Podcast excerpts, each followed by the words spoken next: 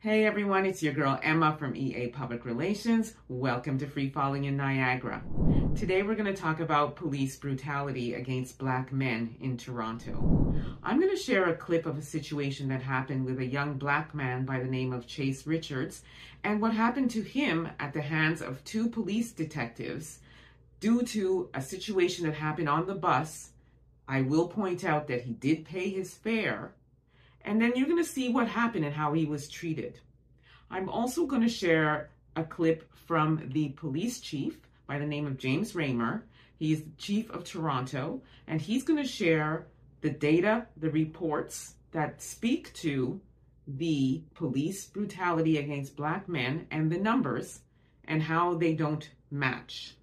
He'll also share his heartfelt feelings and thoughts, followed by an activist who was in the room during that conference. Her name is Beverly Bain, and this sister is going to sh- respond to his comments. And then after that, we're going to hear from a prominent black attorney by the name of Knia Singh, and he's going to share his feelings and thoughts and his experience at the hand of police. I'm going to play the clip and then we'll talk about it.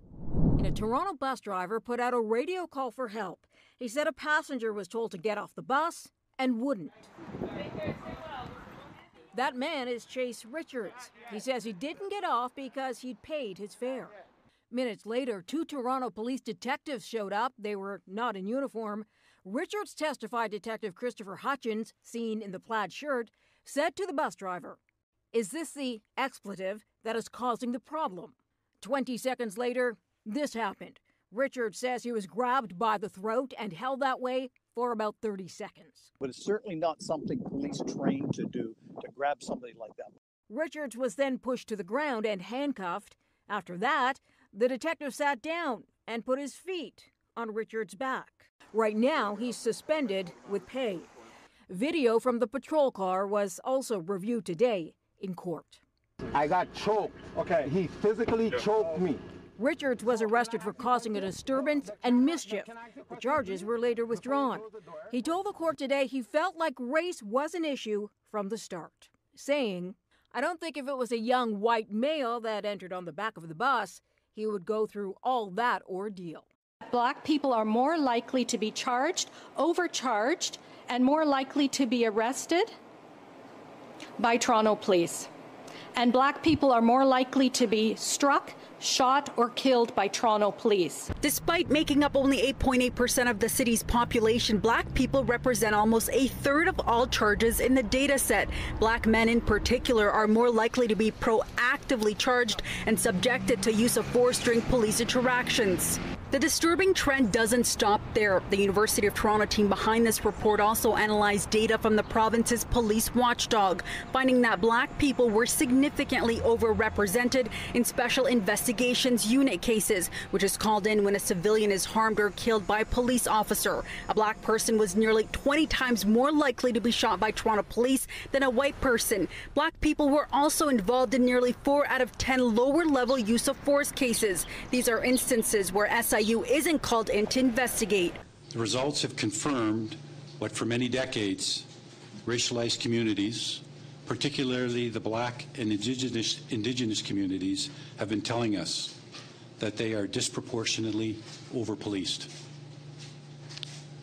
This data demonstrates the unfortunate realities of those experiences. As Chief of Police, and on behalf of the service, I am sorry and I apologize unreservedly.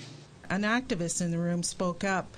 Beverly Bain of No Pride in Policing refused to accept Ramer's apology. You talk about it being a painful and a hurtful process to your, your police officers, but this is insulting to black people. I realize it's uh, a very difficult and, and important day. Um, uh, and we are making Knia Singh is a lawyer and human rights advocate, and earlier we spoke about the police practice of carding. He says he's been stopped by Toronto police up to 30 times. So, Knia, if I may, let's start right there. 30 times is astonishing, and, I, and I'm so curious how did that change you? It really drove me to understand the law. Luckily, I had a little bit of understanding, so my interactions with the police, I could articulate myself and things didn't get out of hand. But it's very stressful to be stopped for no reason so many times. And um, understanding the law just allowed me to fend for myself and now other members of the community.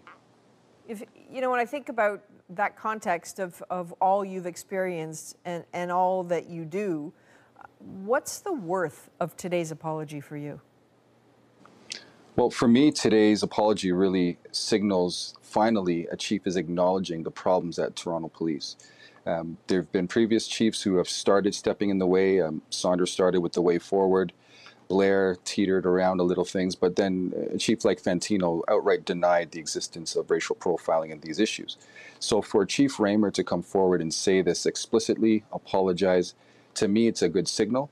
But I know for members of the community who experience the oppression and the, the violence uh, daily throughout their lives, um, they want to see more. So I think aside from the apology, there has to be action. The only way this apology can mean anything is if there's accountability that follows. So we saw what happened to Chase Richards. That brother did not deserve how he was treated by these detectives. Unacceptable. We've also heard from James Ramer, Chief of Police for Toronto. He is talking about the data. The reports speak for themselves. Our brothers are being disproportionately brutalized. Unacceptable. He's talking about change. We want to see change. We no longer want to see words. Our brothers have been suffering through this for decades. Enough is enough. We want action. We heard from the sister, Beverly Bain, another activist, not accepting his apology, and to also suggest that the police force is suffering pain. What do you say about our brothers who have been suffering pain for decades? Unacceptable. We want change. We also heard from brother Knia Singh, prominent attorney and activist. He's been stopped 30 times by police. 30 times. What does that tell us? What's the message there? No matter what you do, no matter how successful you are, you're going to get stopped by the police if you're a black man. That's what it boils down to. Racism is real, real in Canada, folks. Real. I'm really looking forward to your comments. I can't wait to have this discussion with you. I'll be following this story and I'll keep you all up to date. I want to thank you so much for tuning in. I want to close by saying I'm wearing this t shirt. Nevertheless, she persisted. This is for the sisters, this is for the queens. We know how difficult it is for a woman and a black woman to get ahead. We know we have to work twice as hard. So this is just an affirmation for us to remember, nevertheless, no matter what we're facing, we persist. We got this, Queens. We got this.